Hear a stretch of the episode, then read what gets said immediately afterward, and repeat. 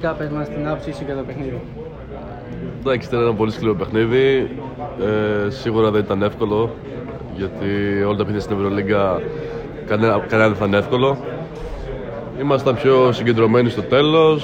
Δεν δέχτηκαμε πολλά καλά στην τέταρτη περίοδο και αυτό μας έδωσε την νίκη, πιστεύω. Τώρα είναι η ώρα για ντέρμπι, καθώς σε λιγότερο από τρεις μέρες αντιμετωπίζετε τον Ολυμπιακό. Πού πιστεύεις ότι θα κρυθεί αυτή η αναμέτρηση; Ε, σίγουρα πρέπει να είμαστε πολύ συγκεντρωμένοι, ε, να παίξουμε πολύ δυνατά, γιατί και ο Ολυμπιακός έχει πολύ καλή ομάδα. Αυτό. Πώς σου φαίνεται η εμπειρία του δικού δελτίου; Ε, εντάξει, μου αρέσει να παίζω αγώνες, κάνουν ε, αρκετά λεπτά, και είναι σε μικρότερη κατηγορία.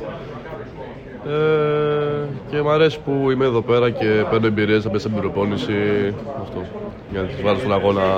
Στον αγώνα.